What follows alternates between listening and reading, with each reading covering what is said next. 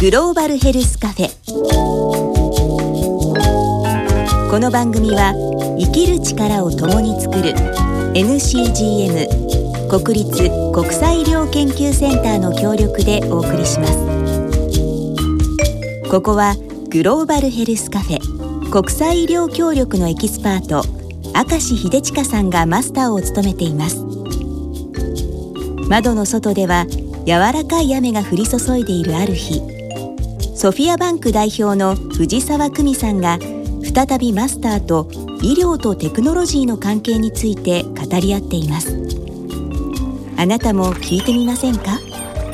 コーヒーを飲みながらどうぞお付き合いくださいあ、藤沢さんいらっしゃいませ。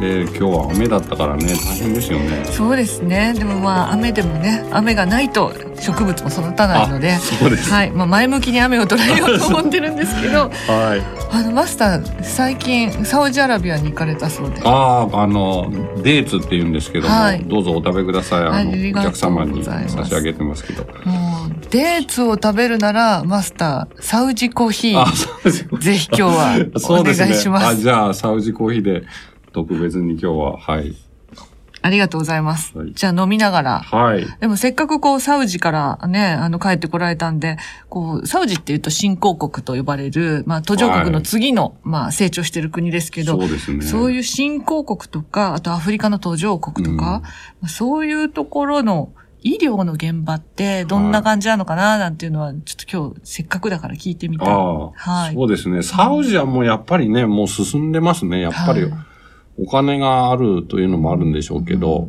日本以上のところもあるし、うん。まあすごいですが、まあ一方やっぱりその途上国って言われているところは、まず地方に入れ行けば行くほどですね、はい。医療従事者がいない。うん。それはまあ全体として、あの、従事者がいないっていう場合もあるし、うん。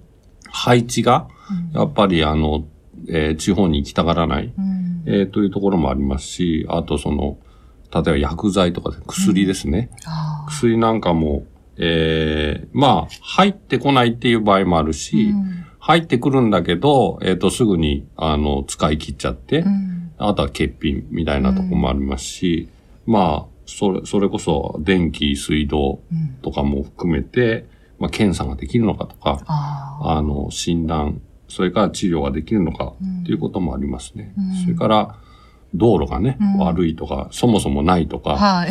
いうことですと、その、えっ、と、中央からそこに行くのも大変だし、えー住民の人たちがそこに行くのも大変という、まあ、両方ありますよね。でそういうその、とてもこう医療にアクセスがなかなかできないっていうような国々に対して、まあ、いろんな医療協力をしてらっしゃるっていうはのが、あれですよね、国立国際医療研究センタい。はいー。のお仕事でもあると思うんですけど、そのお仕事の中で、まあ、前回も、あの、すごく マスターと盛り上がったのが IT の話で。あそうですね そう。こう IT ってそういうところの医療のサービスにすごい使えると思うんですけど、そうですね。はいあの、まあ、IT がそんな発達していない、まあ、今でもそうなんですけども、えっ、と、例えば、医療施設に来られないはい。という場合、医療施設そのものがもっと住民のところに近いものがあればいいわけで、作ればいいんでしょうけども、さっきお話ししたみたいに人がいない、ものがないとかいう時にですね、じゃあ別の解決策としてあり得るのは、アウトリーチって言ってですね、はい。その医療施設からチームを出して、えー住民のところに行く、うんというようなこともありますし、出張サービス。そうですね。はまあ、往診の場合、頼まれたから行くって感じですけども、そうじゃなくて最初からプランしてうん。回りましょうとか、巡回サービス。そうですね。はい。あとはその、巡回で、その、医療施設に、あの、中央から行く場合もあるし、うん。だからその、モバイルチームみたいなのね、だからスペシャルなサービスを、例えば、えーザンビアでは、えーエイズの、えーチームを派遣しましょうとか、そういうスペシャルなチームを派遣してやるっていう場合もありますけども、まあ、それはかなりやっぱり、人海戦術って言い方変ですけど。そうですよね。はい人がわざわざ車で行くってあいう。そうですそうです IT はあんまりいらない。そうそうそう。そ それで今、だからそういうね、はい IT とか、まあインターネット系ですよね。うんそういう遠隔地とつなぐということが、まあ、普通にできつつある、えーインターネットだけじゃなくて、そのスマートフォンとかですあねー。確かそういうのが結構出てきてる中で、はい。えー今までにはないつなぎ方が、に。うん。要するにできる、素地はできてきてると思いますけどね。えーそれは、最近日本でも遠隔医療っていうのをそろそろやりましょうかはい。というふうな話が国で出てきてますけど、まさにそういう国だとスマホを使ってはい。お医者さんにまあ診断をしていただくはい。っていうことはもうやってるんですか？できるんですか？えーっとですね、うん。えー一つはうん、医療従事者を、うん例えば医者が行きませんと。うん。でも、看護師さんがいますとうん。いう場合、その看護師さんに医師的な行為をやってもらう、タスクシフティングって言うんですけども、はい。えっと、そういうような、えー流れで、はい例えば、検査の機械がありますと。うん。でもそれは医者だけが使えるんじゃなくて、うん。例えば看護師さんも地方だったら使っていいことにしましょう。うん。みたいな形で、要するにそのえ診断そのものをやってもらう。ただ、じゃあ診断ができるのかって、はい。あの、ちゃんと、えー訓練受けてませんよねって言ったら、その訓練を遠隔でやるとか、うん。あるいはその画像なりうん、検査結果を、うん。えーそれができるところに送って、うん。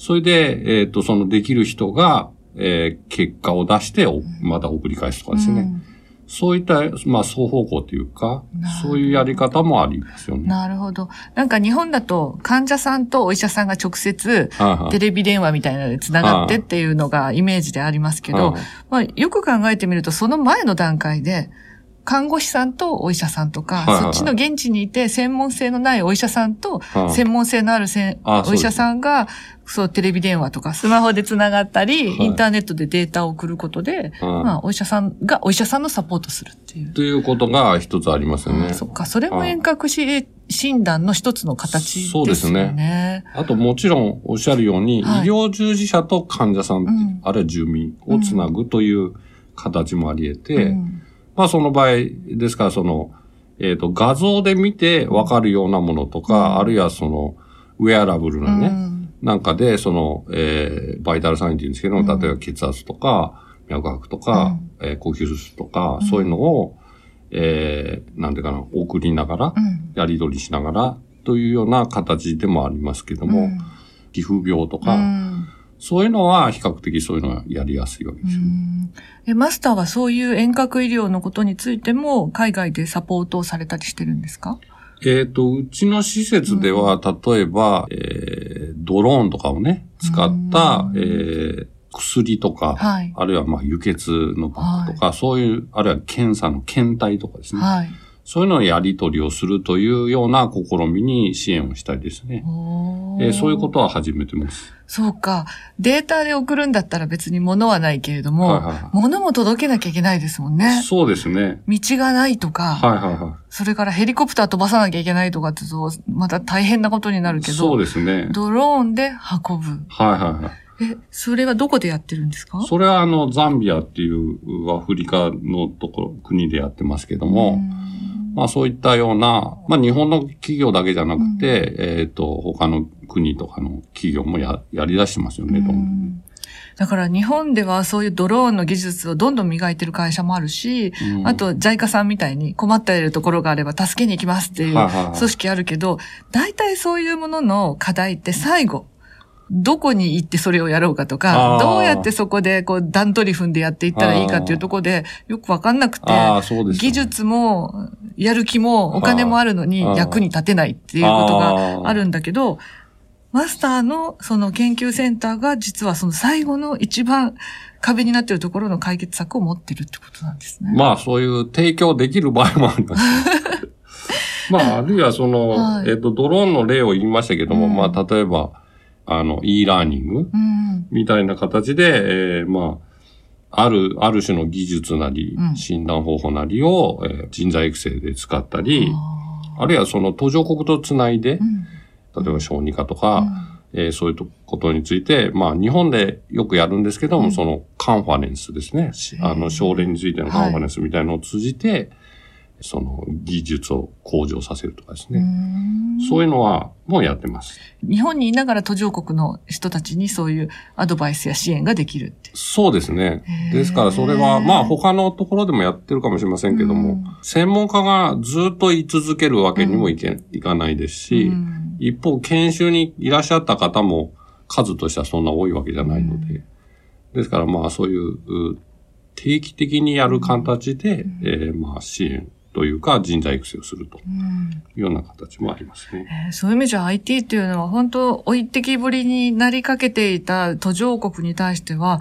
ものすごい救いの手を差し伸べてるってことになりますよね。そうですね。んですから、まあ、前はあの、えっと、保健医療情報うんなんですけども、えー例えば、あの、予防接種を何人やったのかとか、うんあるいは外来患者さんがどれぐらいいたのかとか、そういう話ってみんな紙ベースでやりますよね。で、紙ベースが、えーじゃあコンピューターに入力しましたと。言っても、それはコンピューターの中にあるだけなので、はい。結局中央では一体何人やったんだと、うん。そうすると紙でこう運ぶなりしてですね、はい。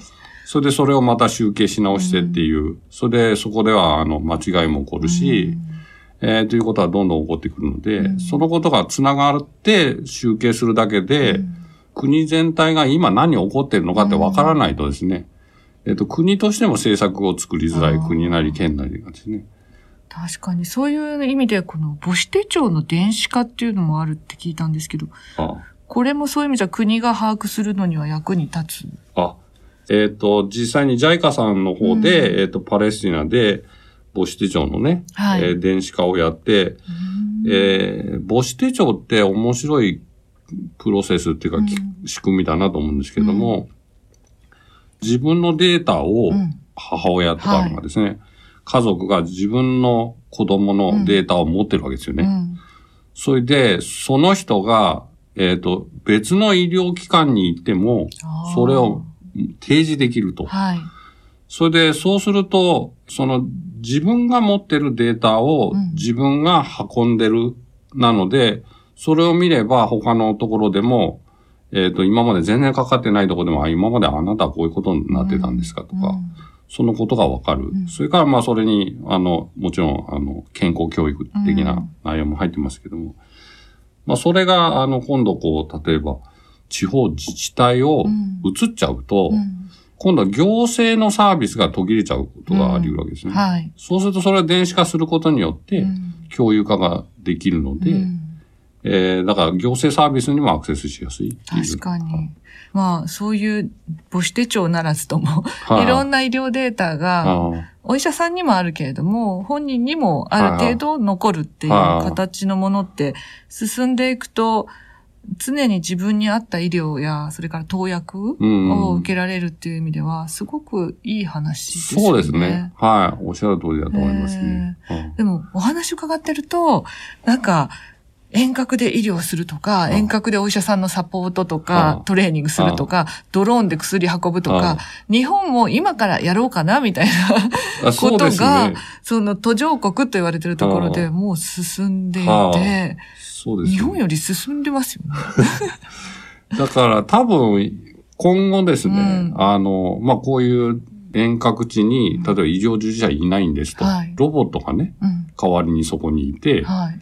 それで対面では普通に喋れて、はい。じゃあこういう検査を受けなきゃいけないですねとか、うん診断のための検査ができるとかですね。まあもちろん血圧とかうん、脈とかそういうのは測れちゃうわけですけども。そうですよね。まあ日本の場合かなり規制がね、あってそこまでまだ進んでないとかありますけども、でもいずれ、まあ日本も人口も減ってくるし、うん。まあ世界的にも、あの、その遠隔地のことをどうするかっていうのは、いや、ずっとやっぱり問題なので、はい。外国で手に入れた技術とかですね、そういうのはもちろん日本にも適用できるはい。ということも起こってくるとは思いますよね。そうですよね。日本もこ今、すごい山間地とか、はあはあ。その過疎化しちゃってるところとか、お医者さんが亡くなったりとか、大変なことになって、どうやって医療サービスしましょうかっていうのが話題に、ああ問題になっているので、逆にそういう途上国で遠隔地に対してどうやって医療サービスするかって、はい、どんどんいろいろやっていけたら逆輸入そうですよね。できますね。はあはあリバースイノベーションみたいなね。まさにまさに。そういうことですよね。いや、なので、なんかこの、マスターの国際医療研究センターって、うん海外の途上国の支援をしているように見えて、実は日本の未来を先に、研究開発してる感じにも見えますよね。なるほど。そういうふうに言っていただけるのは初めてです。本当ですか？いや、だからすごい大事なお仕事っていうか、どんどんこの、イノベーティブうで、ん。よりこう、いい形の医療サービスを IT とか、うん。いろんなものを使って、どうやって作っていったらいいのかっていうのに、まあ、チャレンジするための、そして一番こう、きめ細かい現場の部分の調整をして反応を見ていくっていうお仕事だから、国際医療研究センターの立ち位置ってすごい私が聞いてると面白いなと思って、うん。その現場の最後の調整のとこもやられると同時に、現場のうん。ニーズが分かってるってことですよね。何が足りないとか。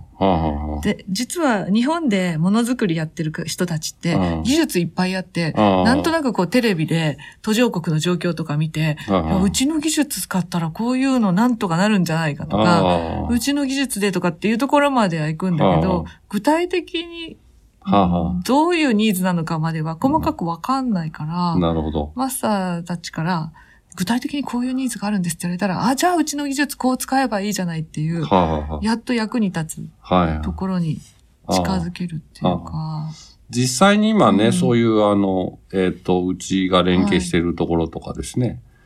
まあ、あの、移行うん、移行の連携あそうのとこそう。ろですね。なんか、日本移行ものづくりコモンズそういうはあっていう、ところと、まあ、はあはあそういうところと、まあ、連携して、うん。えっ、と、実際に途上国でどういうニーズがあるのかと、うん。えーいうようなことをお話しする機会を設けて、うん。そこで実際に今共同研究うん。で、えー機材を作ったりですね、うんそういうことが始まりつつあります。あ、そうなんですね。はいそうすると、ものづくり企業にとっては、その、いや、途上国に役に立つから、まあ、心ある人はボランティアも含めてやっていこうと思うけれども、でも、ずっとボランティアだと困るなって思っているときに、はいあでもこれ将来日本に逆輸入で入ってくるかもしれないって思ったら、これはある意味投資だと。ああ、そうですね。思ったら、より積極的に関われるから、この番組をお聞きのものづくり企業の皆さん、一回マスターをゲストに招いて、途上国で何が起きていて、何が足りないかをマスターから学ぶ会とかってやると、すごいビジネスアイデアいっぱい生まれてくるかも。いやー知れないですねちょっとね、なんか何とも言えませんけど、あの、はい。じゃあ今度マスターのお店でやりますかね。なるほど。はいあーこのカフェで。カフェで。ああ、そうですね。はい。コーヒーもたくさん売れますし、マスターも嬉しいみたいな。いかがでしょうか？なるほど。はい。ありがとうございます。いや、今日も勉強になりました。いえいえ、こちらこそどうも。グローバルヘルスカフェ番組では皆様からのご意見ご感想を募集しております。番組サイトのメール送信フォームよりぜひご意見をお寄せください。グローバルヘルスカフェ。この番組は生きる力を共に作る NCGM 国立国際医療研究センターの協力でお送りしました。